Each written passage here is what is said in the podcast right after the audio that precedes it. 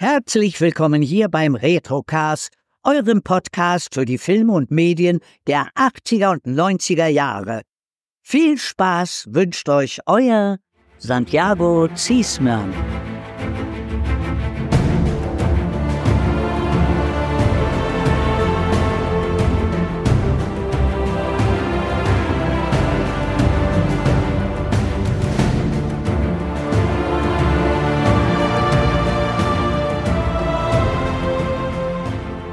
Nach den Barbarenfilmen beginnt heute eine neue Reihe im Retrocast, beginnend mit Highlander. Es kann nur einen geben, gefolgt von Highlander 2, die Rückkehr, Highlander 3, die Legende, dann dem Pilotfilm von Highlander die Serie. Und den Abschluss finden wir dann in Highlander Endgame. Und um das Ganze zu besprechen, kann es nur drei geben, nämlich Hallo Moritz.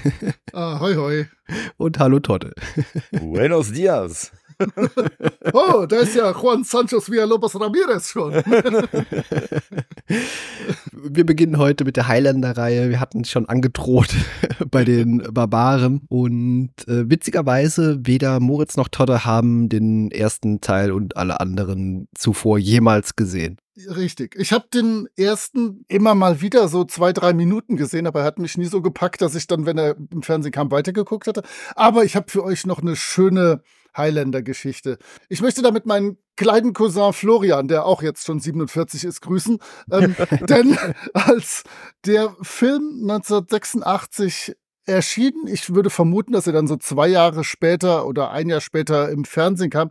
Hat ihn mein Cousin Florian gesehen, anders als ich. Und ähm, alle Kids aus seiner Klasse damals fünftes, Schrägstrich sechstes Schuljahr hatten ihn auch gesehen und haben dann äh, in den Pausen und den fünf Minuten Pausen äh, mit Linealen und anderen längeren Dingen sich behagt und gerufen, es könne, es könne doch nur einen geben. Und das gab einen riesen Eklat und die Lehrerin hatte Briefe an alle Elternteile verschickt.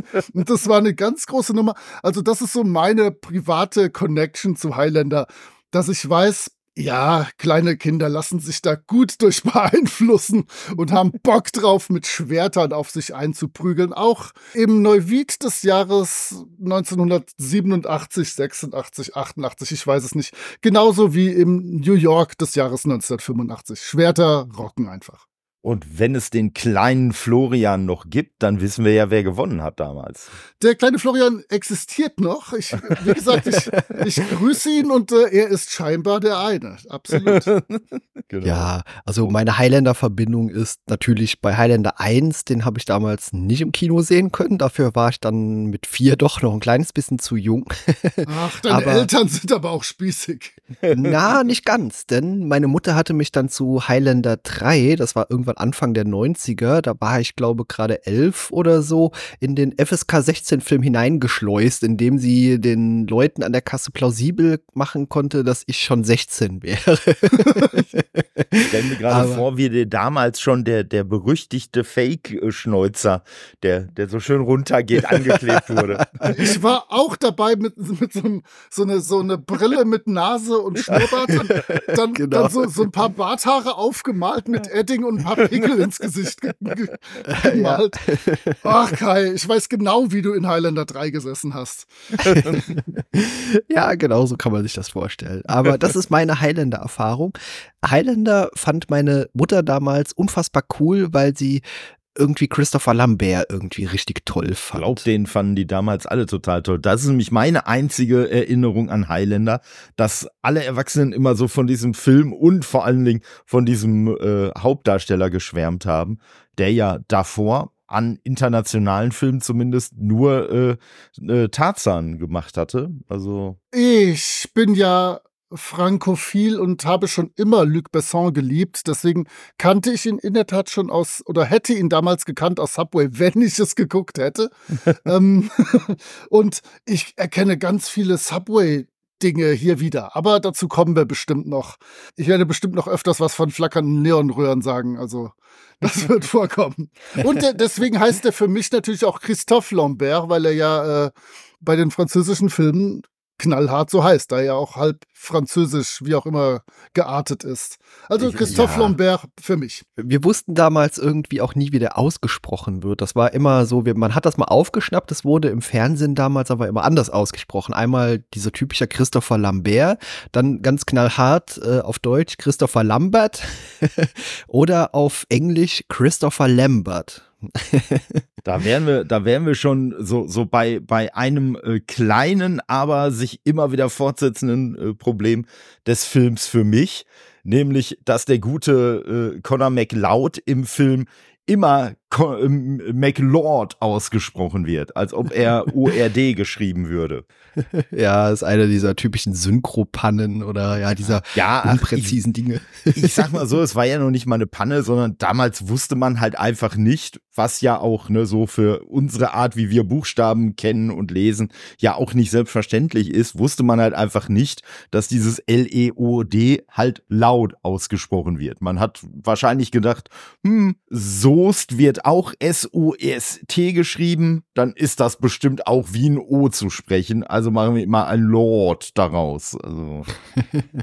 Ja, das kennen wir schon vom Captain America Phänomen, dass da damals Dinge auf eine, ich sag mal, sympathische Art und Weise irgendwie fehlerhaft ausgesprochen wurden. Ja, das, ah, das Phänomen haben wir natürlich in dem Film auch wieder dabei mit der Brenda. Also äh, die, die darf natürlich auch nicht fehlen, aber wie du schon sagst, das ist, das gerade bei Filmen aus der Zeit, ja, wie gesagt, da, da hat man einfach noch nicht, noch nicht so viel Ahnung davon gehabt und dann haben im Zweifel zwei Leute im Studio gestanden und haben sich gefragt, ah, hier, dieser Name, wie wird der denn ausgesprochen? Ja, komm, wir sprechen den jetzt mal so und so aus. Und man kann ja schon froh sein, dass es immer bei einer Aussprache geblieben ist und nicht irgendwie drei, vier, fünf verschiedene äh, angewendet wurden. Genau. Und wir haben noch ein paar andere tolle Darsteller dabei. Äh, John Connery in einer Rolle, die ich deutlich größer in Erinnerung hatte, denn so viel hat er gar nicht zu tun. und als Ekelpaket Antagonist äh, Clancy Brown, den ich als ihn auch nicht mehr so richtig in Erinnerung hatte. Ich wusste doch, da ist dieses Ekelpaket dabei, aber ich wusste nicht mehr, dass es Clancy Brown war. Ja, ich, ich habe mich die ganze Zeit gefragt, als ich den gesehen habe, Moment mal, wie hieß der denn nochmal? Und irgendwie also mein, mein Hirn schwirrte irgendwie um den richtigen Namen rum, aber ja, wie das dann so ist, als ich dann nicht mehr drüber nachgedacht habe, da ist mir eingefallen, ach stimmt, der hieß doch Clancy Brown. Natürlich hätte ich auch einfach googeln können, aber da ist mir mein Gehirn dann schon zuvor gekommen mit der Erinnerung. Ich habe gegoogelt und äh, der hat mir auch nichts gesagt, sowohl vom Namen her als auch äh, vom, äh, von der Person her. Er hat immerhin in Buckaroo Banzai und Blue Steel mitgespielt, hat später sehr viel Synchro gemacht in Serien und so ziemlich alles gesprochen, was daherkam. Aber Kai, du möchtest natürlich sagen, wer ihn in der deutschen Fassung gesprochen hat, denn äh, das wirst du dir doch nicht nehmen lassen. Ich möchte erstmal sagen, in welchem wunderbaren Film wir ihn eigentlich fast alle kennen, ah, nämlich äh, Starship Troopers als hm? diesen Ausbilder. Aber ich glaube, Moritz hat da echte Bildungslücken und müsste den nochmal gucken. Ich glaube, der ist auch bei Disney Plus. ich ich habe Starship Troopers damals in der Tat gesehen. Das war, müsste so die Zeit gewesen sein, wo ich gerade zu Beginn des Studiums war und mir in Köln aus der Traumathek alles im Original ausleihen konnte. Äh, aber Starship Troopers hat mich nicht so geflasht. Das war mir oh. dann doch zu herrenmenschig irgendwie insgesamt. Es tut mir leid. Aber um auf deine Frage zurückzukommen, äh, fand ich auch super, dass gerade Thomas Dattelberg den Antagonist spricht. Auf eine ja. Art und Weise, aber auch die wieder doch sehr anders klingt als so die anderen üblichen Kollegen, die er immer so gesprochen hat. Das stimmt, aber wer von Thomas Danneberg gesprochen wird, kann kein schlechter Mensch sein. Nicht mal, wenn er der Kurgan ist. Also. Ja, auf jeden Fall coole Synchro insgesamt. Also John Connery natürlich, äh, Gerd Günther Hoffmann, man kennt ihn auch als Captain Kirk äh, Sprecher und äh, in der Nebenrolle hier als, glaub, Vater von äh, McLeod äh, war es auch Helmut Kraus auch noch zu hören. Ja. Darf ich was zum äh, Regisseur sagen, dessen Namen noch nicht mal ich aussprechen kann, der ich alles ausspreche, was nicht schnell genug weg ist? ähm, denn Russell Mc Mulcahy, vermutlich wird er ausgesprochen, hat in den 80ern ein stabiles zweite Reihe Actionbrett hingelegt mit Razorback, Highlander oder Ricochet. Und danach wurde dann immer so für halbgute Filme mit Mystery-Hintergrund gebucht, die nächsten 10, 15 Jahre. Der hat Shadow und der Fluch des Khan, Talos die Mumie, Mysterious Island, King Tut, der Fluch des Pharao, Scorpion King 2. Alles Filme, die du dir so angucken kannst, die aber an dir einfach vorbeirauschen. Natürlich, ihr wisst, ich interessiere mich ein bisschen für Fantasy-Dinge. Ich habe die alle irgendwann mal gesehen und ich weiß auch, dass davon keiner schlimm war. Aber ich könnte zu keinem einzigen dieser Filme, außer vielleicht zu Shadow und der Flucht des Khan, irgendwas genaueres sagen. Also, der hat eine stabile Track Record von okayen Filmen. Aber äh, wenn du, wenn du da ein bisschen mehr nachgeschaut hast, hat der zufälligerweise vor Highlander häufiger mal Musikvideos gedreht?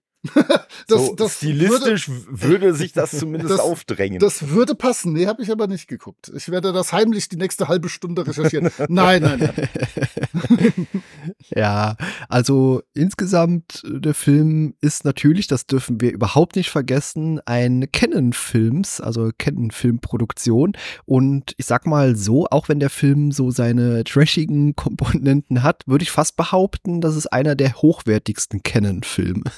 Ja, auf jeden Fall. Also von der, von der einen oder anderen Stilblüte, auf die wir gleich sicherlich nochmal zu sprechen kommen werden, abgesehen, äh, wirkt er wirklich äh, erstaunlich hochwertig für einen Canon-Film. Und äh, ich sag mal, eine dieser Blüten, die bezieht sich halt schon direkt auf den Untertitel, weil das erste Mal, als der ikonische Satz äh, gesagt wird, wird er ja nicht ausgesprochen in Form von es kann nur einen geben, sondern es bleibt nur einer übrig, Connor.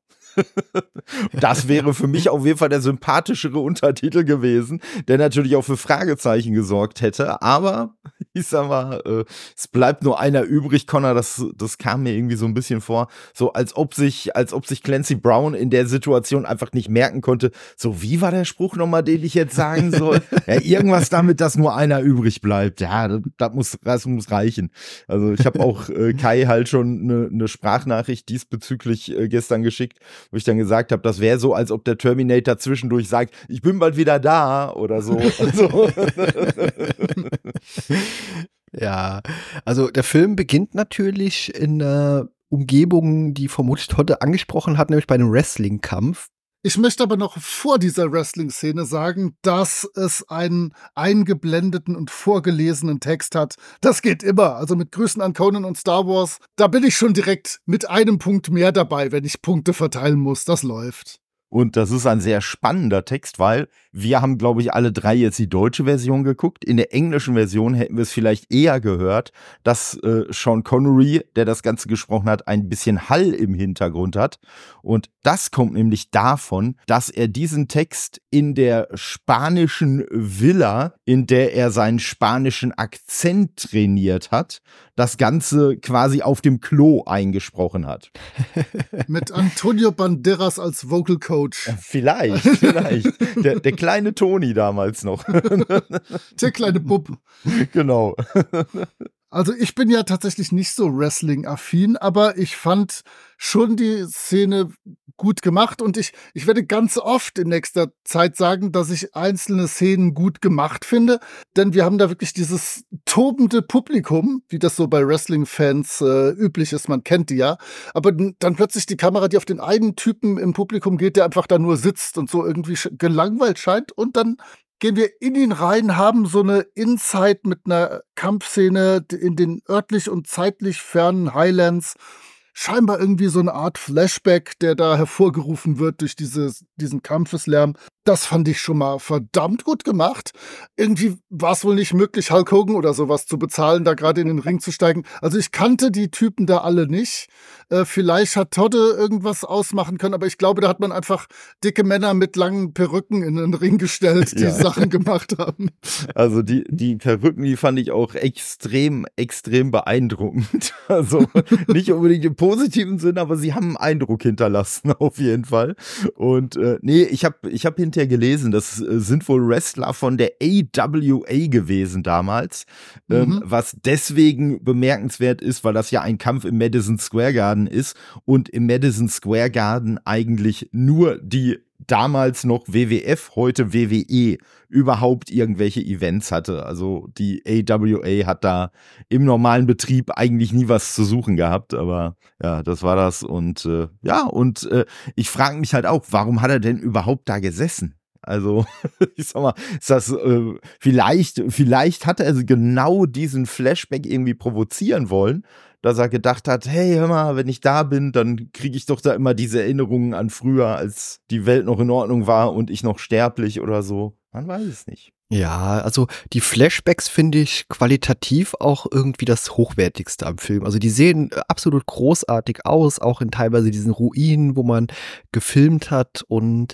ich persönlich habe für mich überlegt, ob es nicht irgendwie cooler gewesen wäre, wenn man alle Flashback-Szenen, wenn man das als so kleine Story irgendwie an den Anfang irgendwie geschnitten hätte, um schon mal so chronologisch im Film voranzuschreiten. Das ist schon direkt mein Fazit. Das ist eine der Sachen, die mich an dem Film genervt hat. Und ihr wisst, ich bin geistig rege, rüstig, jung, dynamisch und gucke gerne Fantasy-Filme, die irgendwie mit Dingen verwurstet sind.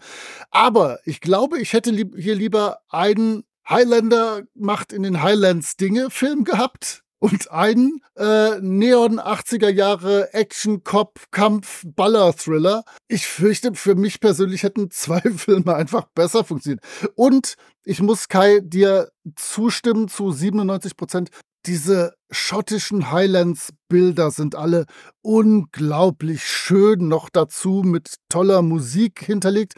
Da war ja so eine Band für zuständig, habe ich gehört. Und ähm, was mich aber total genervt hat, das war mir nicht schmutzig genug. Also die sahen gerade in den Kämpfen teilweise aus wie irgendwelche Lab-Truppen, also Live-Action-Roleplay, denen man ihre Plastikpompen in die Hand gegeben hat und die sich dann eins überhauen.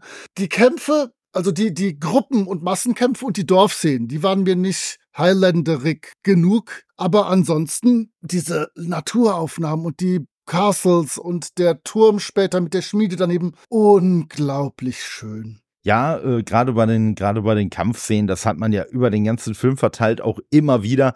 Mal gibt es Blut, mal gibt es kein Blut, mal wird jemand von Kugeln durchlöchert und das Hemd hat nicht mal ein Loch und mal nicht. Also ja, das ist schon ein bisschen merkwürdig. Und ich muss auch sagen, also ich habe mir äh, gerade auch so bei den bei den äh, Kämpfen insgesamt immer wieder gedacht. Also für mich das Paradebeispiel, wie man solche äh, Schwertkämpfe richtig gut, richtig spannend und auch, wenn vielleicht nicht realistisch, zumindest sehr nachvollziehbar äh, inszenieren kann, ist für mich Rob Roy mit mhm. Liam Neeson. Da gerade so der, der Endkampf gegen den Oberbösewicht, wo sie sich ja wirklich beide nichts schenken und eigentlich hinterher nur noch so als völlige Wracks da unterwegs sind. Und das war auch so ein bisschen das. Gut, und da unterstelle ich jetzt dem Film einfach zu viel äh, Logik oder würde sie ihm unterschieben wollen. Aber ich habe mir so gedacht, wenn ich ein Highlander wäre, ich würde doch nicht immer auf den Torso schlagen. Wieso das denn so? Ja klar, das tut kurz ein bisschen weh und verheilt dann wieder. Ich würde doch wirklich einfach versuchen, mit meinem Schwert vielleicht die Leute erstmal zu verstümmeln. Ich würde doch versuchen, irgendwie, was weiß ich, mal einen Unterarm abzuschlagen oder sonst was. Alleine schon, alleine schon, weil ich dann, weil ich dann so arschig wäre, dass ich mir denke, ha, ne, selbst wenn der mir jetzt den Kopf abschlägt, dann rennt der aber hinterher trotzdem nur noch mit einem Arm rum. Viel Glück beim nächsten Kampf.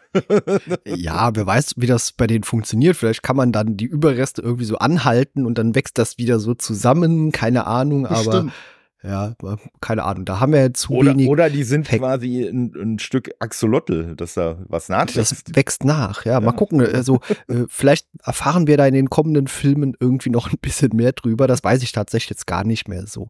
Aber wo du gerade bei spektakuläre Kämpfe bist, also Christopher Lambert musste ja auch separat oder extra irgendwie noch Schwertunterricht bekommen, weil er natürlich ein Brillenträger ist, keine Kontaktlinsen tragen kann oder darf und äh, extrem kurzsichtig ist. Das heißt, deswegen sehen manche der späteren Kämpfe auch ein ganz kleines bisschen ungelenk aus, aber immer noch gut genug, dass ich das abkaufen kann.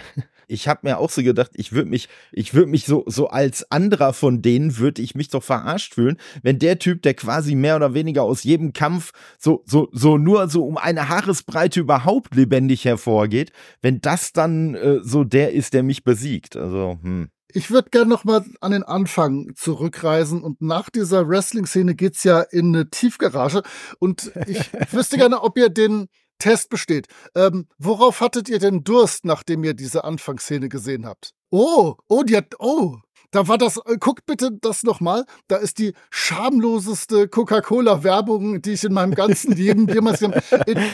in dieser riesigen Tiefgarage ist eine halb zusammengedrückte Cola-Dose, die dann in Nahaufnahme von seinem Fuß zerdrückt wird. Und das hat nichts mit dem Film zu tun. Ich dachte, oh, das ist jetzt ein Geräusch vielleicht, mit dem er Feinde auf sich aufmerksam macht. Aber der hat da einfach nur draufgetreten, damit wir Coca-Cola-Werbung haben. Wobei, wenn du meinst, das wäre die schamloseste, guck dir noch mal Buddy haut den Lukas an. Also da sind wirklich so einige Szenen drin, wo man sich denkt, okay. Ich, ich, ich weiß nicht, ob ich das möchte. Aber außerdem, was, was mir auch noch in dieser Tiefgarage aufgefallen ist, nach diesem krassen Product Placement, der hat einen saugeilen Mantel und ich hatte sofort das Bedürfnis, ihm für eine unsichtbare Mark eine unsichtbare 3 abzukaufen irgendwie. für die alten Sesamstraßen-Fans unter euch. Ähm, total abgefahren. Und dann aus heiterem Himmel kommt ein Schwertkampf. Dieser Schwertkampf ist halb gut, weil alle Schwertkämpfe hier irgendwie so halb gut sind. Aber Todde, du sagtest schon, der hat bestimmt mal Musikvideos gedreht. Geile Aufnahme in der gespiegelten Sonnenbrille und so. Äh, es gibt flirrende Neonröhren, die sind immer gut.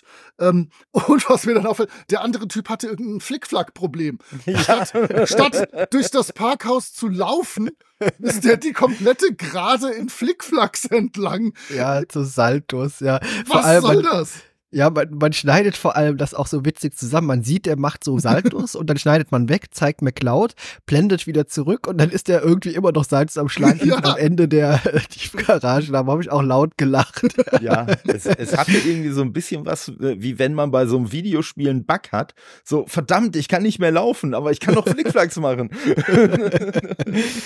Ja, also da war ich auch direkt wieder in meinem Gedankengang, ah, okay, ist doch ein Ken-Film.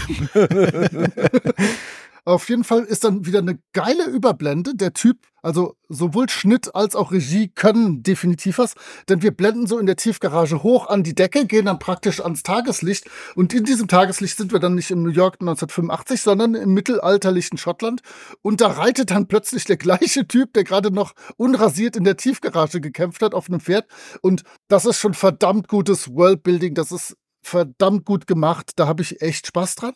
Der reitet scheinbar in einen wichtigen Kampf und eine junge Dame äh, bittet ihn mit allen Teilen zurückzukommen. Und dann hat, sagt der Kollege, der neben ihm reitet, äh, dass er genau wüsste, auf welches Körperteil sie es abgesehen hat. Und ich habe lange Zeit, ich bin ja da etwas einfach, gehofft, dass da schon alle Leute wissen, dass der nicht geköpft werden darf und dass das um den Kopf geht.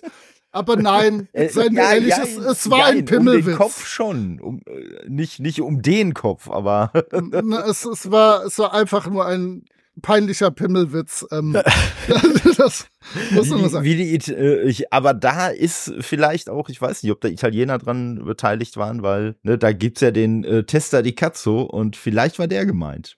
Das war vor allem alles sehr viel harmloser als bei Ronald der Barbar. ja, aber, aber hier, aber hier habe ich nicht damit gerechnet. Das hat mich, das hat mich kalt erwischt. Ich habe gedacht, bitte mein den Kopf, bitte mein den Kopf. Aber das, sein Grinsen hat mich eines anderen belehrt. Ich hatte eine ganze Weile gebraucht, auch kurz danach in dem Kampf, um zu verstehen, warum denn niemand gegen ihn kämpfen will. Also wir sehen da McLeod, Conor McLeod, der über das Schlachtfeld läuft und irgendwie einen Gegner sucht, aber keiner will gegen ihn kämpfen. Alle so, oh nein, das ist McLeod und laufen weg, weißt du. Da äh, habe ich irgendwie nicht nachvollziehen können, warum das so ist? Also wussten die schon, dass wenn man gegen den kämpft und der verletzt wird, dass der dann unsterblich wird? Oder wie, nee, wie ist da die Trivia? Das scheint da erst aufgefallen zu sein, denn sonst würden sie ja nicht äh, nachher sagen, äh, dass er mit dem Teufel im Bunde wäre. Und ausgerechnet die rothaarige Frau. Ich habe gedacht, Alter, was reißt du doch nicht so den Hafen auf und, und sagt er es mit dem Teufel? Naja, egal. Nee, nee, ich glaube, das, das hat sich da irgendwie erst entwickelt, dass sie sagen, huch, der war ja eben noch tot und jetzt steht er hier neben uns, da ist was faul. Aber ähm, was ich, was ich vorher schon bemerkenswert fand, als dieser, als dieser Pimmelwitz gemacht wurde, irgendwie guckt Connor gar nicht amüsiert. Also, ich würde jetzt mal, ich würde jetzt mal, wenn ich ganz wild spekulieren würde, würde ich sagen, der durfte bis dahin noch gar nicht ran. Oder der hat gar keinen Bock auf die gehabt, der wurde so zwangsverheiratet. Ja, also irgendwie, irgendwie schien es auf jeden Fall so, als ob er jetzt entweder so gedacht hat, ach nee, nein, äh, ausgerechnet der Körperteil, der kann gerne abgeschlagen werden, ich will gar nicht an die oder ich darf ja eh nicht oder so. Ja, und der wusste da ja noch nicht, dass der wahrscheinlich wiederkommen würde, der andere Auch das noch. Ja, aber, aber das mit den, aber das mit äh, äh dem McLeod habe ich auch nicht verstanden. Also ich habe halt auch zu dem Zeitpunkt gedacht, weil ich wusste ja noch gar nicht, dass da noch nicht alle wissen, äh, ne, dass er unsterblich ist oder äh, zumindest nur sehr schwersterblich, ähm, habe ich halt auch gedacht, so, okay, die wollen sich jetzt nicht mit dem anlegen, weil der zu krass ist oder so, aber weiß ich nicht, vielleicht äh, wäre es auch einfach gewesen, oh nee, der ist so wichtig, wenn wir den jetzt platt machen, äh, dann äh, haben wir hier noch mal ne, was ganz anderes als diese süße kleine Fehde, die wir jetzt gerade ausfechten am Hals. Ich habe das so interpretiert, dass er quasi der Sohn von dem Häuptling, diesem Vorstandtypen mhm. da ist und keiner gegen ihn kämpfen darf. Das darf nämlich, glaube ich, dann nur der andere, der, der, der Krogan, der dann kommt, der quasi der Boss von dem anderen Stamm ist. Nur der darf gegen McCloud kämpfen. So habe ich das am Ende dann so ein bisschen das interpretiert. Kann natürlich, das kann natürlich auch sein, dass das vielleicht. Den auch, auch alle. Ja. ja die, die Weisung vom Kurgan war, dass der gesagt hat: Ey Leute, ihr könnt da platt machen, wen ihr wollt, aber der McCloud, der ist meiner. Weil Woher kennen die den alle? Wurden da vorher irgendwie Ausdrucke verteilt? So, das ist der McLeod. Den dürft ihr nicht angreifen. ja, äh, vor allem, was, was ich mich frage, ähm, was, äh, äh, aber das wird vielleicht durch die Szene auch so ein bisschen erklärt. Ich frage mich halt, war der tatsächlich vorher schon unsterblich? Ist der irgendwie durch den Kurgan erst unsterblich geworden. Aber ich weiß nicht, nee. hat, es, hat es schon geblitzt? Da habe ich in der Szene nämlich noch nicht drauf geachtet. Nee, nee, der, der sagt später, dass, äh, als er da, als er erwischt wird, praktisch sagt er, dass er irgendwie 450 Jahre alt ist und so.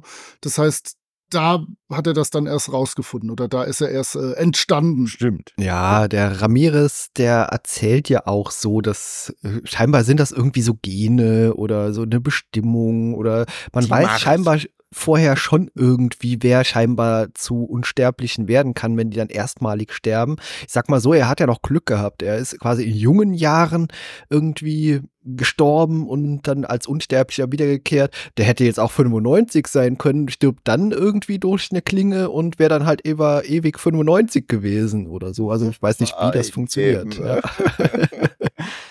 Ist euch das in den ersten 25, 30 Minuten auch so gegangen? Immer wenn man irgendwie sein Glas vom Tisch genommen hat, um was zu trinken und damit drei Sekunden unkonzentriert war, ähm, war plötzlich eine völlig andere Location und irgendwer hat mit irgendwem gekämpft. Und ich habe mir dann wirklich immer nur noch notiert, äh, tolle Landschaft, wieder tolle Landschaft, schöne Landschaft und Musik, geile Wohnung in der alten Industriehalle. Hoch, warum kämpfen die? Geile Landschaftsaufnahme in Schottland mit Turm und Schmiede. Ähm, das war zu viel für mich. Da hätte ich wirklich, ich hätte nicht trinken und keine Chips essen dürfen, sondern ich hätte das ganz konzentriert sehen müssen. Aber das hat das Ganze nicht gestört. Also man, ich komme dann klar, ich finde mich in den Film rein, ich weiß, ah ja, okay, come on, das war gerade eine kurze Rückblende. Es wird schon weitergehen. Aber zwei, dreimal habe ich gedacht, vor allem nach der Szene mit Sean Connery, wenn wir da gleich hinkommen, ich hätte danach gar nicht mehr in die Jetztzeit zurückkehren wollen. Da hatte der Film für mich seine absolute Stärke. Mhm. Ich war zufrieden, er war zufrieden, alles regelte sich. Es gab dann noch einen coolen Kampf mit einem bösen Guy. Ähm, das war super. Ich hätte nicht mehr zurückgemusst. Kann ich so auf jeden Fall auch, auch unterstützen. Und nochmal zu dem Aspekt, den du gerade angesprochen hast, Kai. Äh, ja, vor allen Dingen finde ich, dass auch Ramirez ganz schön Glück gehabt hat, dass Ramirez nicht vorher unsterblich geworden ist, weil ganz ehrlich, also der ältere Sean Connery ist ja wohl ganz eindeutig der coolste Sean Connery. Also. ja, also bei ihm haben so ein paar Falten auf jeden Fall gut getan. Also wenn ich Sean Connery teilweise in wirklich alten Filmen sehe, und das werde ich demnächst ganz häufig, wenn ich mit oh, Frank ja. die James Bond-Filme mir anschaue. Aber ich mag den gealterten John Connery auch irgendwie lieber. Da schaue ich mir sogar mit ihm hier den Medicine Man oder sowas an. sogar, sogar diesen Indianer Jonas. Nee, also ich finde auch Sean Connery hat einen großartigen Auftritt. Ich habe ihn mir nur als Sean Coitus Interruptus Ramirez aufgeschrieben, denn die sind ja da im Heidekraut am Knutschen und der springt plötzlich mit seinem Pferd über sie drüber. Ähm, und dann packt er dieses Sean Connery-Lächeln aus. Da war ich gefangen, da hatte der Film gewonnen. Und was an dieser Stelle dann interessant wird, er stellt sich ja als Metallurg der spanischen Krone vor.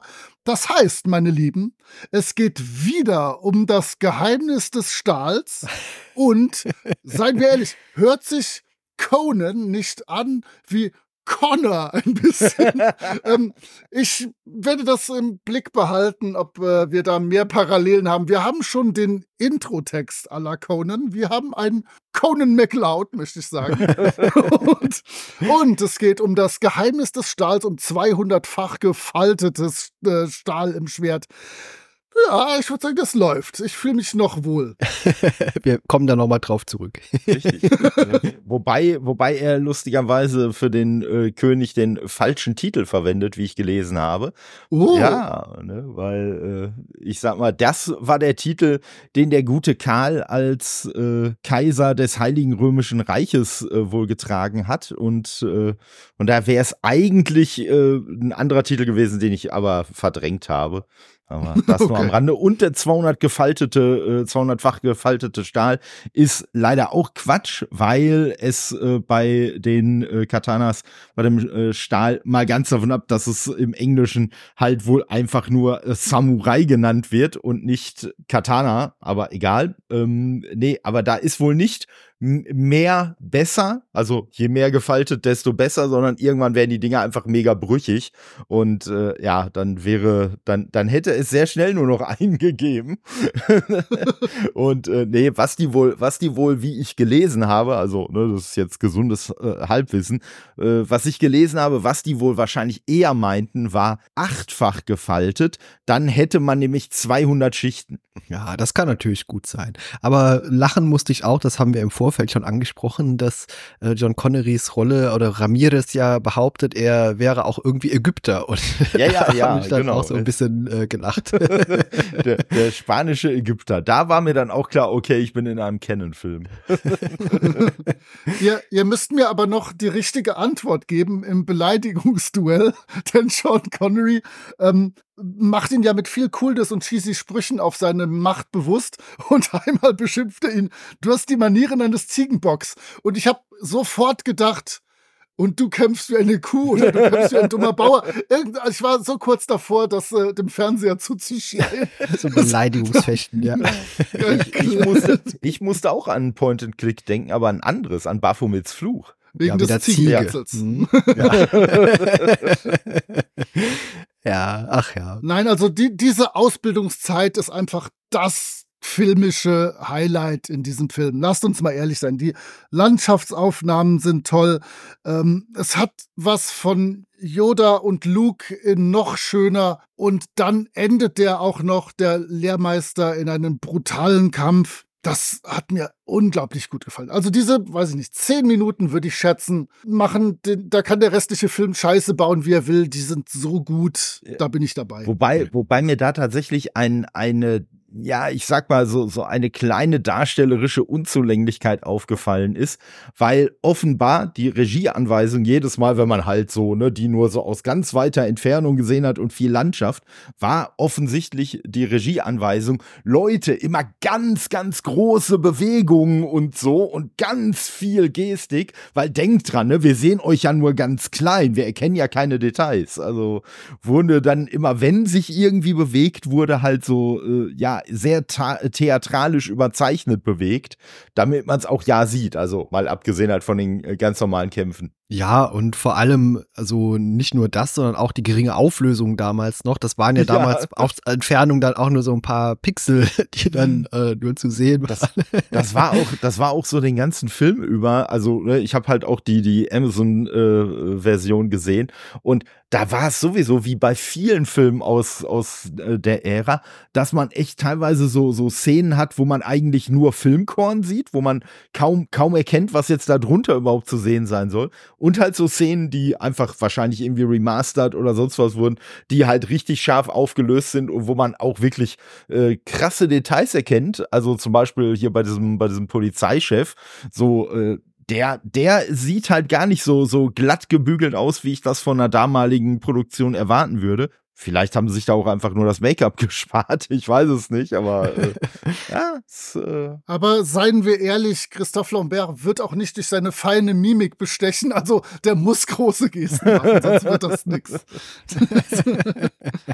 und wo wir jetzt schon bei dem Ende von Sean Connery sind und die Perücken in der Wrestling-Szene sind noch zu toppen, denn hier hat dieser Viktor Dingenskirchen so eine beschissene Plastikperücke. Ich weiß genau, wenn da ein Feuerzeug in die Nähe gekommen wäre, die wäre mit einem lauten Wuff komplett in die Luft gegangen. Und ähm, ich möchte auch hier äh, Scorp Mingers grüßen, der im Xoro-Film gespielt hat. Äh, auch einen Barbaren. Deine Perücke ist scheiße, aber die war noch besser als die hier von Viktor Dingenskirchen. Alter, ist die schlecht. Und ich muss doch was sagen, ähm, Heather, Heather? Heather, Heather. wird im Deutschen gesprochen von Mord Ackermann. Das ist äh, George von den fünf Freunden aus den Hörspielen. Und die hat hier zwei sehr schöne Scream-Momente. Ähm, ich möchte sie als die inoffizielle Scream Queen ernennen, denn auch ihre Nachfolgerin ein paar hundert Jahre später darf screamen, aber Mord screamt besser. Ja, aber da sind wir wieder bei dem Problem, dass der Film glaubt, mehr ist besser. Und die Brenda, die screamt halt viel, viel, viel mehr. Also so viel mehr, dass es einem echt irgendwann nur noch auf die Nüsse geht.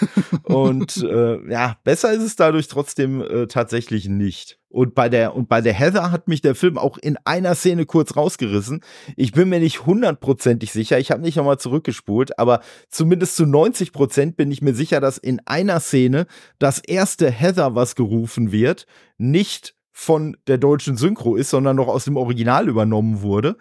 Und Ja, erst ab dem zweiten Heather dann die, die deutsche äh, Version zum Einsatz kommt. Das hatte ich aber ein paar Mal in dem Film. Also ich habe auch die Amazon-Version gesehen, habe mir die ausgeliehen und da hatte ich zwei, dreimal diesen Moment, dass irgendwie die, die Synchro da Ja, an ja. der Stelle nicht da war, sondern einfach man von der Originalton das irgendwie Ja, benutzt gerade hat. auch Ja. bei so, bei, bei so äh, sehr, sehr dramatischen Lachern oder so, da hat man das Ja. auch häufig gehabt. Stimmt. Ja.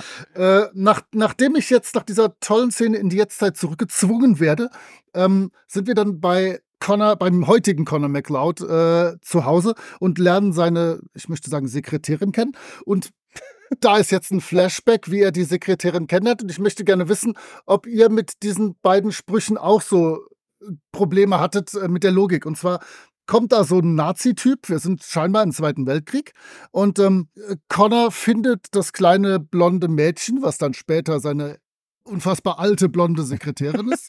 ähm, und äh, da kommt zum ersten Mal dieser, äh, wo er ihr erklärt, als der Nazi sie äh, beide erschossen hat oder ihn zumindest erschossen hat, ähm, it's a kind of magic, dass er immer noch lebt, weil sie sich wundert. Und dann ergreift er die Maschinenpistole des Nazis und sagt, beweg dich. Also geh weg. Und dann sagt der Nazi, nein, erst musst du mich erschießen. Und dann habe ich gedacht, Moment, wenn er dich erschossen hat, wie möchtest du dich danach bewegen? Da ist ein, ein logischer Bruch in dieser Szene. Vielleicht wollte, vielleicht wollte der Nazi ihn damit einfach aus dem Konzept bringen, dass er sich so gedacht hat, ha, Ja, in der so, halben Stunde, wie Moment. der darüber nachdenkt, habe ich ihn längst überwältigt. Was mich in der Szene am meisten gewundert hat, war ja, dass die Kleine ja Rachel heißt. Und ich mich gefragt habe, wo oder äh, ja, wo möchte er im Zweiten Weltkrieg irgendwie ein kleines Mädchen namens Rachel gefunden haben? Also, sag mal, die einzige Lösung, die ich so ein bisschen im Kopf hatte, war, na ja, das muss vielleicht auf einer der Kanalinseln gewesen sein, weil da ja zumindest irgendwelche Besetzungen mal stattgefunden haben oder irgendwelche Kollaborateure mit dabei waren. Aber ansonsten frage ich mich äh, halt, ne, so im Rest von Europa wird er ja kein Mädchen mit einem englischen Namen einfach so finden. Da möchte ich kurz einwenden, nämlich ich kenne eine ältere Dame oder kannte, die ist irgendwann mal verstorben, die hieß auch Rachel, wenn man es so ausspricht, aber die wurde Rachel ausgesprochen. Genau. Ja, das, das würde ich noch gelten lassen, aber Ja. nicht die Rachel. Ja, gut, Ich- das ist vermutlich auch einfach eine Synchropanne. Also, wie gesagt, sie heißt ja auch Rachel oder Rachel Ellenstein. Also wird ja auch ein deutscher Genau. Name mit gemeint sein. Also, da dann, ist dann einfach haben sie es da irgendwo einfach bei der Synchro äh, verkackt. Genau, Weil ich sag mal, bei dem Kurgan, da haben sie es ja hingekriegt, ihn nicht Kurgan zu nennen, sondern der Kurgan. Ja, aber das fand ich irgendwie ganz nett. Also wie gesagt, hätte man den Film irgendwie chronologisch gemacht, hätte das viel mehr vielleicht wäre das irgendwie vielleicht besser verständlich gewesen, was ja. da wie und wo passiert. Aber ich, ich glaube aber auch gar nicht, äh, Moritz, dass die so unglaublich alt war, weil, wenn wir Mitte der 80er sind, so Zweiter Weltkrieg kann, äh, äh, wird, wird ja äh, maximal dann zu dem Zeitpunkt irgendwie 46, 47 Jahre zurückliegen und sie, wie alt wird sie gewesen sein? Vielleicht so sieben oder acht oder so. Das heißt, dann ist sie wahrscheinlich knapp über 50 was jetzt noch nicht Nein, das so unglaublich das, alt ist. Das, das meine ich mit unglaublich. Okay. Also das, ich, ich, bin, ich bin ja jetzt seit, seit, seit wenigen Tagen 50. Für mich ist das alles ab 40 ist schrecklich alt. okay. Alles Gute zu Geburtstag nachträglich. Genau. danke, danke, danke. ähm, übrigens wird äh, sie auf Deutsch gesprochen von äh, Barbara Adolf, die beispielsweise unseren jüngeren Leuten hier als Minerva McGonagall bekannt ist ja. als Stimme in den Harry Potter Filmen. Genau. Äh, fand ich auch immer ganz schön, weil ich suche immer so die nerdigsten Dinge zu den SprecherInnen und äh, DarstellerInnen raus. Ähm, fand ich ganz cool. Und die Stimme, wenn man drauf geachtet hat, ich habe mir die vorher rausgeschrieben, ihr wisst, ich erkenne die sonst nicht während des Guckens, dachte ich, ja, hört sich schon sehr ähnlich an, obwohl es ja gute 30 Jahre später ist ja. äh, oder 25, dass die äh, synchronisiert wurden. Äh, aber hat mir gut gefallen. Die Rolle fand ich auch nett, so diese ähm, mittlerweile fast mütterliche Freundin, die sich so ein bisschen um ihn und seine Termine und sein Leben und seine Planungen kümmert und die er eigentlich als kleines Kind eingesammelt hat. Cool, das hat mir gut gefallen. Ja, ich, man hat auch gemerkt, dass die eigentlich so ein bisschen so, ein, so verliebt in ihn ist. Also das ist ja auch so ein Thema des Films, den ich irgendwie ganz auf eine nette Art und Weise aufgegriffen fühle, denn äh, als er unsterblich wird, erfährt er ja von Ramirez auch, dass er ab sofort keine Kinder mehr zeugen kann. Und äh, da kommt noch dieser Aspekt dazu, ja, du sollst dich vielleicht von deiner Frau hier trennen, von deiner Freundin, denn die wird halt im Gegensatz zu dir altern und dann immer wieder Freundinnen, Frauen oder Weggefährten ja mit der Zeit verabschieden zu müssen. Das ist einfach extrem hart, während du halt jung bleibst. Das fand ich irgendwie ganz gut nicht transportiert im Film. Das kommt ja direkt jetzt bei der nächsten Szene. Da gehen wir ja jetzt wieder ins alte Schottland, wo er sich dann äh, wieder mit Heather ein neues. Da möchte ich aber ja. noch mal kurz, noch mal kurz reingrätschen, weil in der ursprünglichen Vorlage das nicht so war.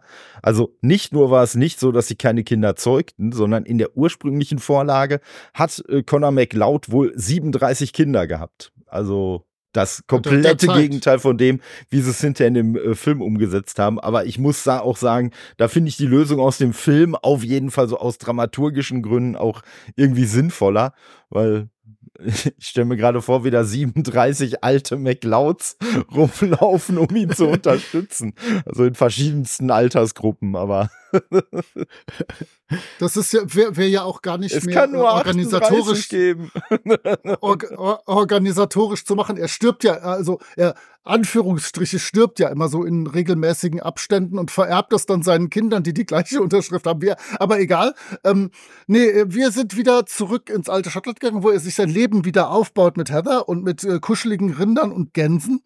Und dann läuft dazu natürlich Who Wants to Live Forever. Und wir haben so diese ganze Sache, wie das Leben vergänglich ist. Heather mit ihm gemeinsam alt wird, er Graue aber jung bleibt. Und richtig, äh, äh, es ist so schön und auf ihrem Sterbebett soll er dann zu ihrem Geburtstag jeweils eine Kerze für sie anzünden. Mein Gott, ist das schön. Das kommt natürlich dann auch noch nachher in der Szene, wie er eine Kerze entzündet. Ah, bisher, äh, ihr merkt, ich bin bei allen einzelnen Szenen, die ich schildere, begeistert und äh, habe große Freude dran. Äh, ihr könnt trotzdem auf mein Fazit gespannt sein. ja, also diese Rückblenden sind für mich auch einfach der stärkste Aspekt. Auch eben äh, so dieses Zwischenmensch, was da aufkommt. Also ja, der wird irgendwie Weggefährten verlieren. Auch die Rachel, die ist jetzt in einem Alter und irgendwann werden die sich auch irgendwie voneinander verabschieden müssen. Die gibt ihm aber trotzdem auch den Tipp, ja, vielleicht sollst du doch mal ein bisschen leben. Hier die Brenda, die ist doch auch irgendwie eine coole Frau. ich, ich fand aber auch, ich fand aber auch seine, seine Aussage an Heathers äh, Sterbebett etwas fragwürdig, weil sie ihn ja irgendwann, äh, weil sie ihn ja fragt, wie es denn eigentlich hätte sein können, dass er ja nie gealtert wäre. Und er dann antwortet, ja, das würde ja daran liegen, dass er sie so liebt. Also unterschwellig unterstellt er ihr in dem Moment, du liebst mich halt nicht genug, deswegen bist du gealtert. Wenn du mich so geliebt hättest wie ich dich, dann wärst du jetzt auch immer noch so jung. Ich möchte noch mal zu Kai und äh, Rachel zurück, denn ich glaube nicht, dass sie in ihn verliebt ist. Sie liebt ihn wie eine Tochter, die er gerettet hat. Und das ist dann so in eine mütterliche Liebe umgeschwungen, glaube ich. Ja, ich glaube, die, die sein. mag den einfach und der ist ihr sehr wichtig, aber ich glaube nicht, dass sie irgendwie Interesse an ihm hat. Weil, wie gesagt, sie hat ihn kennengelernt, da war er aus ihrer Sicht ein fürchterlich, fürchterlich alter Mann. Wahrscheinlich so Anfang 30, also Ja. grauenhaft So, alt. so, Ähm, so können sich die Situationen ändern. Und dann ist sie die Großmutter. genau, genau. Also ich glaube, das war eine andere, ein anderes Verhältnis als das, was er zu den zwei anderen Frauen im Film hat. Ja, äh, was Conor McLeod über die Jahrhunderte auch nicht gelernt hat, ist irgendwie gut zu flirten, denn seine Flirtsprüche, die haben auf jeden Fall noch Optimierungsbedarf. Todd hat mir da gestern auch dieses eine Genau. Ding noch zugeschickt. Wie, wie hieß das doch gleich? Zitier mal. So, so hey, hal- äh, laufen Sie auch gerne in Tiefgaragen rum? Ich möchte Sie gerne nach Hause begleiten. So. ich hab gedacht, wahrscheinlich vor 800 Jahren war das wahrscheinlich noch so, hey, läufst du gerne alleine an nachts im Wald rum? Und dann der schöne, ich möchte dich nach Hause begleiten Spruch. Also. Ja, vielleicht hätte das damals noch besser funktioniert. Und wenn, wenn wir jetzt wieder in der Gegenwart sind, trifft er den nächsten coolen Jedi, Entschuldigung, Unsterblichen, ähm, mit diesem Castagier, ähm, der ihm Bum-Bum anbietet, aber äh, Connor schafft es nichts vom Bum-Bum zu trinken. Was Äh, zur Hölle ist fürchtet, Bum dass- Bum? Dass, Ich kenne das äh, nur als wer- Eis. Äh, Das richtig, das äh, nach Boris Becker genannt Richtig. wurde. Nein, wir werden es nie erfahren. Es scheint viele Umdrehungen zu haben und in Flachmännern zu stecken. Und ähm, das Volk von Castagier, welchem er auch immer angehört, scheint es zu lieben. Auf jeden Fall ist auch der wieder der Nächste, der relativ schnell vergeht, wie auch schon Sean Connery. Wobei ich dir, Schade, wobei ich dir das war der nächste- auf jeden Fall den Conan noch mal bestätigen würde. Also das klingt ja schon so ein bisschen nach einer Region. Ne? Also das kann schon Genau, sein. Und, genau. und ich fand es spannend, dass es ein Schwarzer war, der zumindest so auf den ersten Blick so mit japanischen Klamotten rumgelaufen ist. Also unser spanischer Ägypter scheint nicht der einzige zu sein, der so kulturell so ein bisschen äh, äh, ja nicht weiß, wo er hingehören möchte. Ja, das Jetzt, kommt äh, über die Jahrhunderte, da wechseln die halt einfach die, die Völker, weißt du, der eine war äh, Spanier, ist nach Ägypten ausgewandert oder Nee, andersrum. andersrum. Oder andersrum, Ja. genau. Er ist, ja, er hat halt entschieden, er war mal irgendwie Japan oder andersrum. Ja, Aber- vielleicht hat er sich das auch erst in New York ausgedacht, dass er gesagt hat, ganz ehrlich, ich gehöre hier eh nicht hin, dann kann ich auch in japanischen Klamotten rumlaufen. Ja, das ist auch ein ganz interessanter Aspekt. Also wenn man unsterblich ist, kann man ja quasi nie am selben Ort verweilen. Man muss ja quasi durch die Lande ziehen, damit es nicht auffällt. Also man kommt irgendwo hin als neue Person. Das ist heutzutage wahrscheinlich unmöglich, irgendwo unerkannt irgendwo durch die Lande zu streifen und hier und da immer ein komplett neues Leben zu beginnen. Aber damals, ich sag mal in den 80ern, hätte das vermutlich eher noch funktioniert. Ja, aber Russell Nash hat's ja hingekriegt. Russell Nash hat sich ja einfach äh, immer äh, gegenseitig sein äh, Hab und Gut vererbt. Genau. Ist einfach da geblieben, wo er war. Da möchte ich auch dich vor allen Dingen, Kai, fragen. Ich glaube, von der Szene warst du auch extrem beeindruckt, wie man die Handschriften äh, analysiert Oh, hat, schön. oder? vor allen Dingen fand ich so geil, dass alle Namen aufgeführt wurden. Darunter auch Russell Nash und man dann halt irgendwie alles so zusammengebastelt hat, um dann nochmal auf Russell Nash zu kommen und um uns, dem dummen Zuschauer, dann auch zu verdeutlichen, guck mal, das, da, die Schrift, die da einen halben Zentimeter weiter oben steht und die da unten, die ist identisch und das zeigen wir dir jetzt nochmal, indem wir die übereinander ziehen. Ja. Ja, da, nein, das war, um zu zeigen, was Computer Ja. alles können. Das ist ja unfassbar. Ja, also. ja, und das in den 80ern. Ja, Aber ich, ich möchte euch noch mal kurz in die Defensive drängen, nachdem ihr mich äh, mit Ronald so schmählich habt hängen lassen. Denn äh, eingeklammert in die Szene, wo Castagier eingeführt wird und geköpft wird, haben wir zwischendurch eine Szene, wo Castagier und Connor sich über eine Duellszene von Connor aus dem 18. Jahrhundert unterhalten. Und bitte sehr, was ist das für ein Unsinn. Und erklärt mir jetzt nicht, das äh, ist Kritik an den Geflogenheiten des 18. Jahrhunderts, dass es sowas von queer, feindlich und doof dargestellt, äh, dieser englische oder amerikanische Diener, der immer seinen Herrn küsst und dieses rumge ich hätte, nein, ich sage es nicht, aber dieses Rumgetänzel vom betrunkenen Connor, also Bitte, versucht da mal aus der Defensive rauszukommen, ihr Lieben. Ja, als ich die Szene gesehen habe, habe ich mich auch wieder erinnert, dass die Szene im Film war und ich fand die auch früher schon so richtig, richtig bescheuert und blöd. Hab mir auch gefragt, wie ist er denn in diese Situation geraten, dass er da jetzt den Dorftrottel oder den Hoftrottel spielt oder was auch immer er da darstellt. Also da habe ich auch irgendwie nicht so ganz nachvollziehen können, was das jetzt irgendwie sein soll. Aber ja, die, das finde ich auch irgendwie eine absolut lahme lächerliche Szene. Die, die, ist, die ist kacke und die ist völlig unsinnig, aber im Gegensatz zu Ronald wird uns halt in der Szene auch äh, nicht das Ganze als ey total toll oder so äh, äh, untergejubelt, sondern es wird ja schon als völliger Schwachsinn äh, letztendlich dargestellt und ich sag mal, ja, das war halt wirklich auch so naja, okay. Vielleicht war das auch die, die äh, Variante der Erinnerung unter Bum-Bum-Einfluss. ja, das, das. Ja, das ist wahrscheinlich die Brücke da, ja, der Alkohol. Genau. Aber es, es reißt nicht ab mit komischen Szenen, aber die ist wenigstens nur normal komisch. Ähm, denn äh, Kastagir wird jetzt getötet von unserem Endbösen, der glücklicherweise jetzt keine Perücke mehr trägt. Der Kurgan. Eine, genau, jetzt eine stabile Kurzhaarfrisur hat. Ähm, krasse Szene in dieser dunklen Seitengasse. Und die finde ich auch wirklich gut gemacht. Und auch da am Schluss wieder alle Fenster explodieren. Er nimmt die Macht von seinem getöteten Gegner in sich auf. Total cool. Und dann, um wegzufahren, kapert er ein Auto und in diesem Auto sitzt eine alte Dame.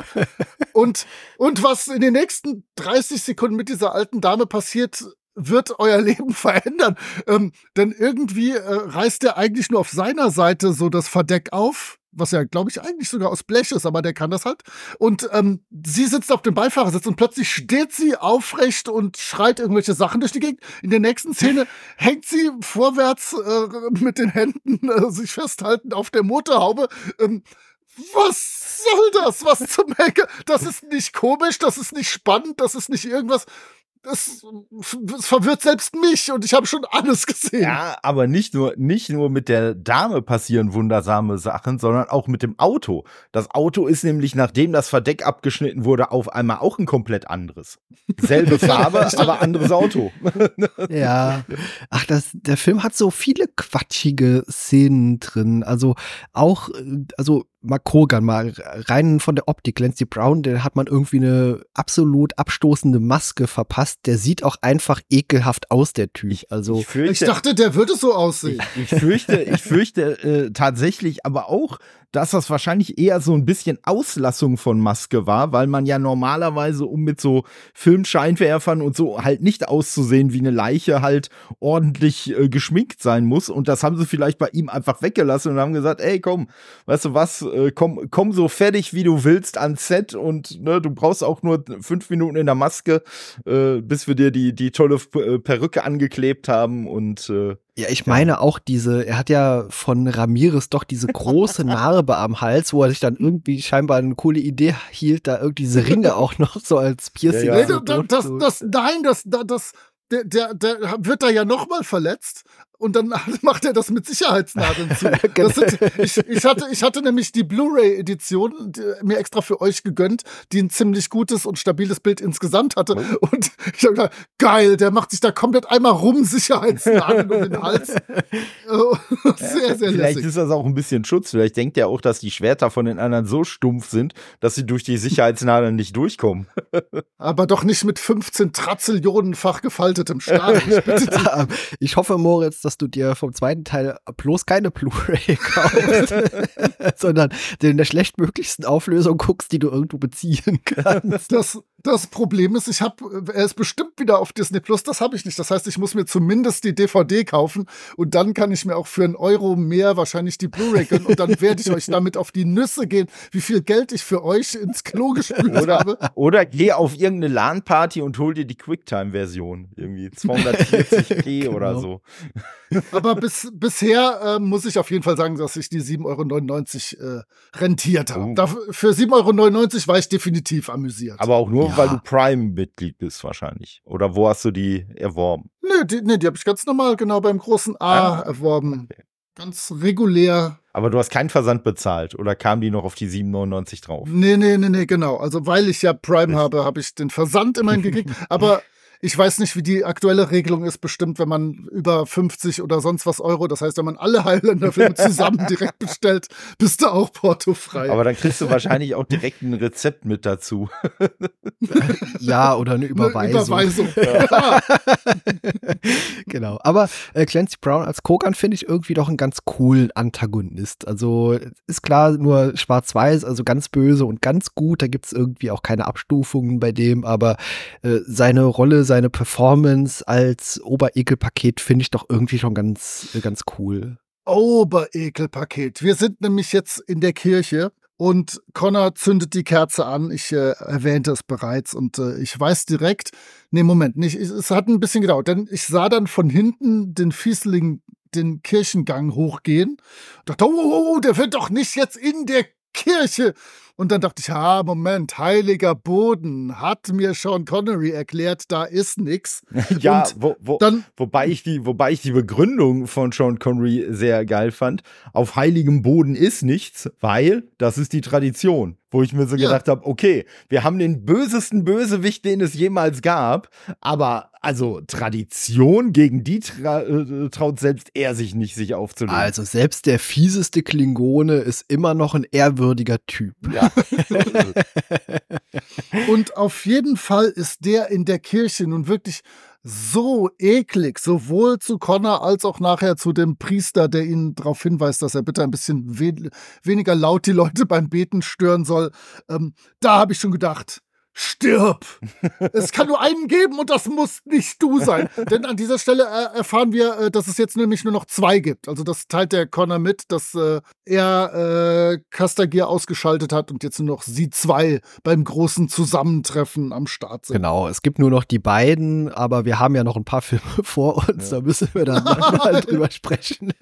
Das ist ja wobei, ich, wobei ich auch da noch, noch klein äh, ein wenig von hinter den Kulissen was mitteilen möchte, nämlich, dass äh, S- äh, Clancy Brown wohl ein Bedürfnis war, sich nach dieser Szene sowohl bei den Nonnen als auch bei dem Priester zu entschuldigen dafür, wie er sich Oh. da aufgeführt hat während der Szene. Also Sehr gut, das, sehr gut. äh, wobei, wobei man auch andererseits hört, dass er wohl so methodmäßig als der Kurgan unterwegs gewesen sein soll, dass es wohl auch Crewmitglieder gab, die ihm wohl ganz gezielt aus dem Weg gegangen sind, weil er wohl so eine Arschgeige am Set gewesen sein soll.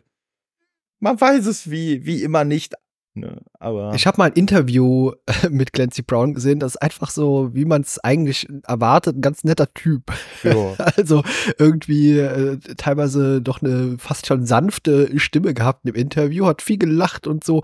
Aber wenn man sich sein äh, Wikipedia-Bild dann anschaut, äh, da hat er schon so ein bisschen weiß-gräuliche Haare und den Blick, den er da drauf hat, das ist quasi eigentlich der Kurgan.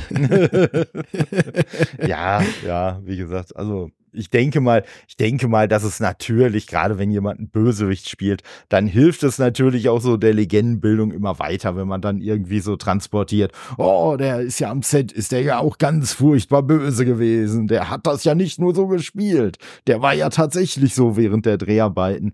Ja, ist natürlich immer, das, das ist so ein bisschen wie dieses Klischee, was wir beide ja auch bei, bei äh, Alien 3 schon mal hatten, so dieses Ding, wenn irgendwo eine Basketballszene ist, wo ein Dreier geworfen werden muss, dann kann man sich sicher sein, dass irgendwo in der Trivia zu finden ist. Hör mal, wir haben ja 375 Versuche gemacht und eigentlich wollten wir ja schon aufgeben, aber beim 376. da hat's ja dann direkt geklappt. Also äh, Ja, das stimmt. Aber wie gesagt, der spielt den schon irgendwie ganz cool. Ich kann den Auf auch irgendwie, was halt nachvollziehen ist das falsche Wort. Also ich kann nachvollziehen, dass man den Typen von der Erde tilgen will. Aber ganz so extrem wie Kurgan hat es ja irgendwie unser Connor gar nicht abgesehen darauf. Also der will ja eigentlich nur in Ruhe leben und dann haben die ja auch noch genau wie äh, Spider-Man scheinbar so Spinnensinne, also wenn andere Unsterbliche in der Nähe sind. Das scheint aber auch immer nur so halb gut zu funktionieren. Also mal ja, mal weniger gut. Aber äh, ich finde zumindest so dieses, was dahinter steckt, hinter den Unsterblichen, äh, gibt uns genug Potenzial, dass man drüber sprechen, diskutieren kann, so ein bisschen nerdmäßig. Ja, das auf jeden Fall. Was, was ich spannend finde, ist, dass ja letztendlich Connor auch, wenn es vielleicht äh, dadurch geschieht, dass er angegriffen wird, so oder so, aber letztendlich rennt ja Connor auch seit Jahrhunderten mordenderweise durch die Gegend oder zumindest tötenderweise durch die Gegend. Und ich finde das auch schon spannend, dass äh, uns das beim Kurgan immer so als, oh, guck mal, der metzelt sich da durch die, durch die, äh, ja, wie auch immer sie genannt werden, äh, weil da kommen wir zu dem Punkt, der mich früher immer so verwirrt hat. Ich habe früher gedacht, diese Leute, die da rumrennen und von denen es ja nur noch einen geben kann, das sind alles die Highlander. So, weil, ne, also wer dann so unsterblich ist. Es kann nur, es kann nur einen heilen. Genau, geben, genau, genau, so. Und das aber eigentlich nur halt unser Russell Nash, Schrägstrich, äh, äh, Christopher, Schrägstrich Connor, dass der eigentlich der einzige Highlander Highlander ist. Das äh, war mir früher zumindest gar nicht bewusst. Ja, der, der Film heißt völlig falsch. Der müsste heißen Highlander, es gibt nur einen. Ja, und genau. Es gibt einen, und es gibt einen spanischen Ägypter, einen osteuropäischen Menschen und einen Japano- afrikanischen. Ja. Und ja. so müsste der Untertitel eigentlich heißen. Ja, was ich glaube ich, was die damit ausdrücken wollten, ist glaube ich hier Kogan, der streift durch die Lande gezielt auf der Suche nach anderen Unsterblichen, ja. um denen die Köpfe abzuhacken. Und hier Connor ist eher so passiv. Also der muss sich immer nur verteidigen, wenn mal wieder einer von diesen Pappnasen um die Ecke kommt und seinen Kopf haben will. Und deswegen, man erzählt ja auch, und das ist am Ende wird das noch ein bisschen quatschig, weil irgendwie Kogan so extrem abgrundtief böse ist, hat er irgendwie auch das Böse mit absorbiert und äh, in dem Endkampf, der am Ende ja passiert zwischen den beiden, äh, da kommt ja das schlimmste Effektfeuerwerk, ja, was man oh ja. irgendwie im Film bis dahin gesehen hat. Äh, da äh, umstreifen ihn, nachdem er irgendwie Kogan ja äh, geköpft hat, auch so, so komische Geister und so, gegen die er sich ja wehrt, explizit. Also ja, das fand ich auch noch irgendwie eine interessante Komponente. Ja, la lass uns mal kurz in Richtung des Schlusskampfes galoppieren. Da sind noch zwei, drei schöne Sachen und dann sind wir gerne beim Schlusskampf. Wir haben nämlich dann, äh, nachdem die Brenda wirklich mit schöner Detektivarbeit rausgefunden hat, dass es mit ihm irgendwas Besonderes auf sich hat und dass er irgendwie schon lange leben muss, gibt er das dann auch zu und zeigt dir so sein Privatkämmerchen. Dann kommt eine völlig überraschende Sexszene, wo diesmal glücklicherweise nicht Sean Connery mit seinem Pferd drüber springt. toi, toi, toi.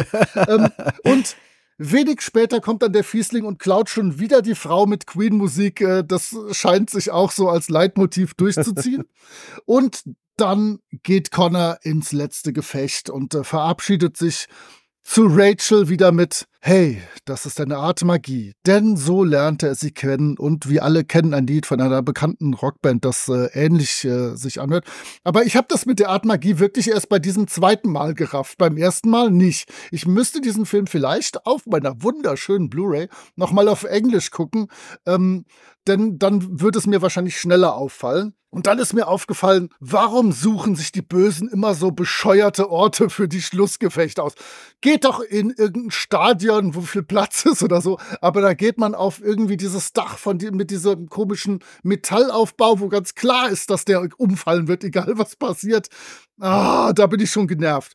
Und ja, dieser Schlusskampf hat mich brutal gelangweilt. Der war schlecht, der war langweilig. Ich wollte am Schluss nur noch, dass irgendein Kopf rollt. Mir scheißegal welcher. Ich wollte nur, dass der Kampf aufhört. Da, da würde ich aber noch mal bei der, bei der brillanten äh, Detektivarbeit von Brenda würde ich noch mal einhaken wollen, weil, hey, wir finden raus, äh, dass äh, der Name, unter dem der da unterwegs ist, dass der Junge bei der Geburt gestorben ist logische Schlussfolgerung, der Typ muss unsterblich sein. Und nicht einfach nur, hey, das muss irgendein Betrüger sein, der sich halt Namen von Verstorbenen nein, und unter denen nein. unterwegs ist.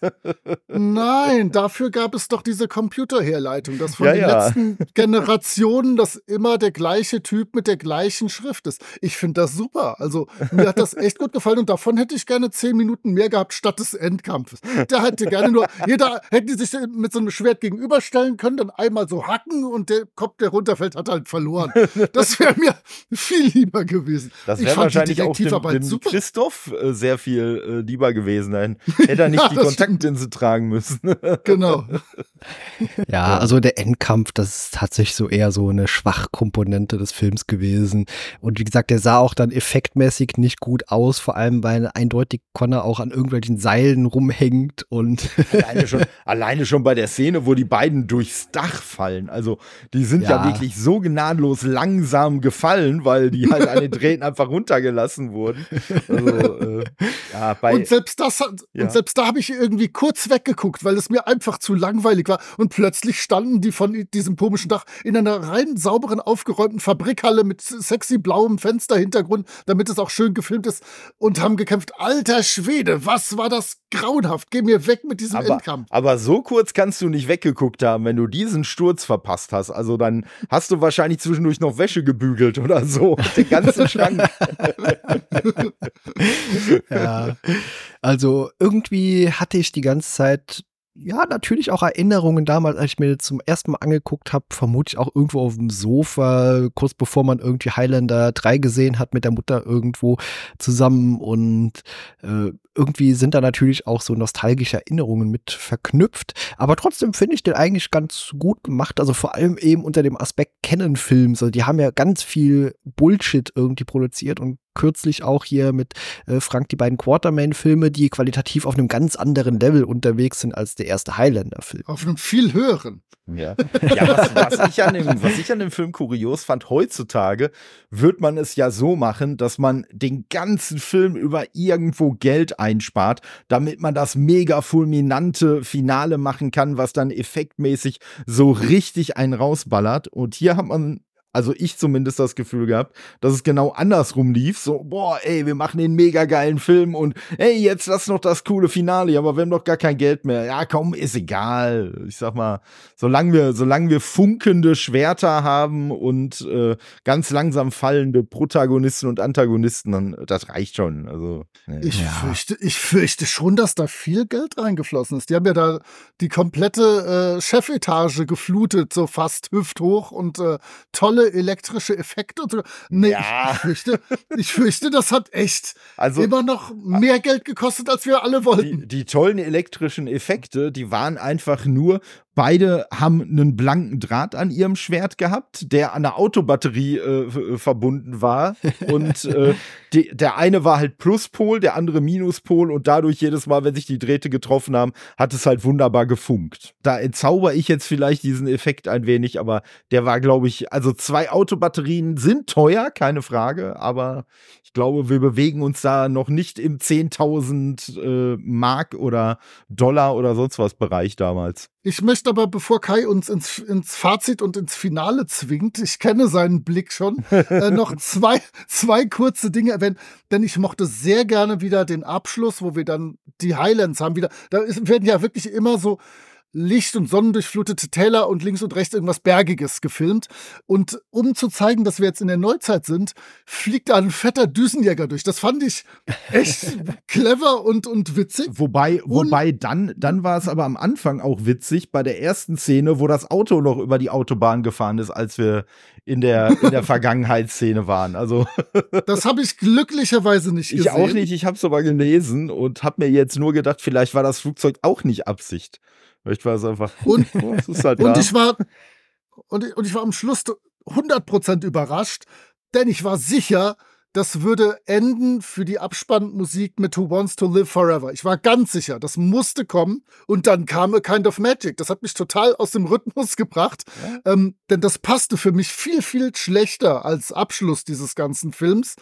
Aber naja, dann haben sie halt dieses Kind of Magic als Leitmotiv des Ganzen genommen. Haben sie es halt falsch gemacht, kann ich Ihnen jetzt auch nicht mehr helfen. Ja, Hättet ihr mich mal 1985 fragen sollen, wie ihr das machen sollt. wobei ich sagen muss, also ich fand die, ich fand die End-Highland-Szene richtig schlimm, weil ich habe zwar noch nie einen Rosemunder Pilcher-Film geguckt, aber so stelle ich mir die vor. Also gerade auch dann mit seinem schönes weiß gebügelten Hemd und so, wo sie wirklich aussahen, als ob irgendwie der, der Buchhalter mit äh, der, mit der äh, freiberuflichen Autorin äh, in die Highlands gefahren ist. Also nee, das fand ich ganz schlimm kitschig. Also Du Banause, ja. das ist was völlig anderes. Rosamunde Pilcher ist in Cornwall. Das ist genau die andere Ecke. Tja, äh, das, da das ist aber, der, aber wir reden ja immer noch vom, vom kurzsichtigen Christopher. Vielleicht wusste der das nicht. Für den war das egal. Der hat sich nur ein paar, paar, paar hundert Kilometer verfahren. Genau. Links, aber am Ende ist ja auch der Zauber aufgehoben, denn er kann jetzt wieder Kinder erzeugen und auch alt werden. Das ist also alles wiederhergestellt und äh, wir reden dann im zweiten Teil dann mal darüber, wie das eben weitergehen kann, konnte. Aber ich habe noch eine abschließende Überraschung für euch beide, denn ich habe euch am Anfang ganz fies angelogen. denn nach Highlander Endgame endet es leider doch noch nicht. es kommt noch ein Film, der heißt ähm, Highlander. Pilcher präsentiert. die, die Quelle der Unsterblichkeit, der ist aus dem Jahr 2007. Und dann habe ich noch einen wunderbaren Abschluss, der wieder in die Richtung gehen könnte, was Moritz mit seiner These in Richtung Conan hat. Es gibt nämlich noch mit Highlander die Macht der Vergeltung als krönenden Abschluss dann ein Anime aus dem Jahr 2007. Oh. Hey, und ich habe bei meiner, bei meiner Suche bei IMDb, bin ich komischerweise immer wieder über ein Highlander gestolpert, wo einfach nur Henry Cavill drunter steht. Also man kann spekulieren, dass man das. Da äh, befindet sich eine Neuauflage in Arbeit, ja. ja. Ich wollte gerade sagen, genau. dass man das Franchise und, vielleicht immer noch nicht sterben lassen will. Und hört mal, habe ich nicht irgendwie irgendwas mit, mit Zeichentrick ganz tief im Hintergrund. Ich meine, ich hätte da irgendwas abgespeichert, aber ich hoffe, ich irre mich. Das und, könnte äh, der Anime vielleicht sein, aber. Ah, ja, stimmt. Das wäre von wann ist denn der Anime, von dem du 2007. Ah, nee, nee, nee, okay, oh. nee, nee, nee. Ich habe irgendwie so, so ein 90er Jahre Ding, sie bumsi, aber vielleicht dann war es hoffentlich was völlig anderes. Puh, toi toi toi. aber ja, wir haben noch ein paar Filme vor uns in den nächsten Monaten, aber ich freue mich jetzt schon sehr auf den zweiten Teil. ja, also ich sag mal, es war ja jetzt auch viel viel Bullshit einfach mit dabei, aber es ist auf jeden Fall ein unterhaltsamer Film, da kann man nicht sagen, ne? Also Soundtrack von, von Queen halt äh, auch sehr geile Sachen mit bei. Also von daher, das war auf jeden Fall cool. Und jetzt äh, schaudere ich schon mal dem zweiten Teil entgegen, von dem ich so viel Schlechtes gehört habe. Vielleicht wird das ja, mein Lieblingsteil. Ich habe aber nebenbei mal kurz äh, geschaut. Es gibt tatsächlich noch äh, Serien. Also natürlich der Highlander, die Serie mit Adrian Paul, aber es gibt noch eine Serie Raven, die Unsterbliche, die auch irgendwie zum Kanon dazugehört, von 98 bis 99. Und es gibt tatsächlich, wie Moritz sagte, auch eine Highlander Zeichentrickserie, die von 1994 bis 95 lief. Aber davon habe ich tatsächlich nie was gesehen. Mal gucken, das ob klingt so nach RTL Samstags morgens Programm. Pro sieben. Genau, wie kommt die in meinen Hinterkopf? Das war definitiv keine Zeit, wo ich gezielt äh, Zeichentrickfilme geguckt hätte. Aber ja, ich bin gespannt. Aber hast aber du da schon unterrichtet? Studiert und kurz vorm Referendariat. Vielleicht waren es die, die, coolen Gespräche irgendwie im Audi. Die coolen Schulhofgespräche. Ja. okay, wir sind, glaube ich, am Ende angelangt und äh, wurde ein bisschen länger als erwartet, glaube ich, eine unserer längsten Aufnahmen bisher. Was? Aber ich freue mich jetzt schon sehr auf die nächsten Filmbesprechungen. Ich glaube, das wird unfassbar spaßig mit einem Auf und Ab der Emotionen und Gefühle. Beim zweiten Teil werden wir alle weinen und alle anderen, die das hören, auch. Vielen Dank, äh, Moritz, an der Stelle. Ja, sehr gerne. Es kann nämlich nicht nur eine Aufnahme geben.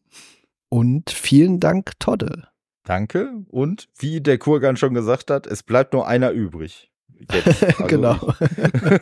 Ciao. Bis zum nächsten Mal und tschüss. Tschüss.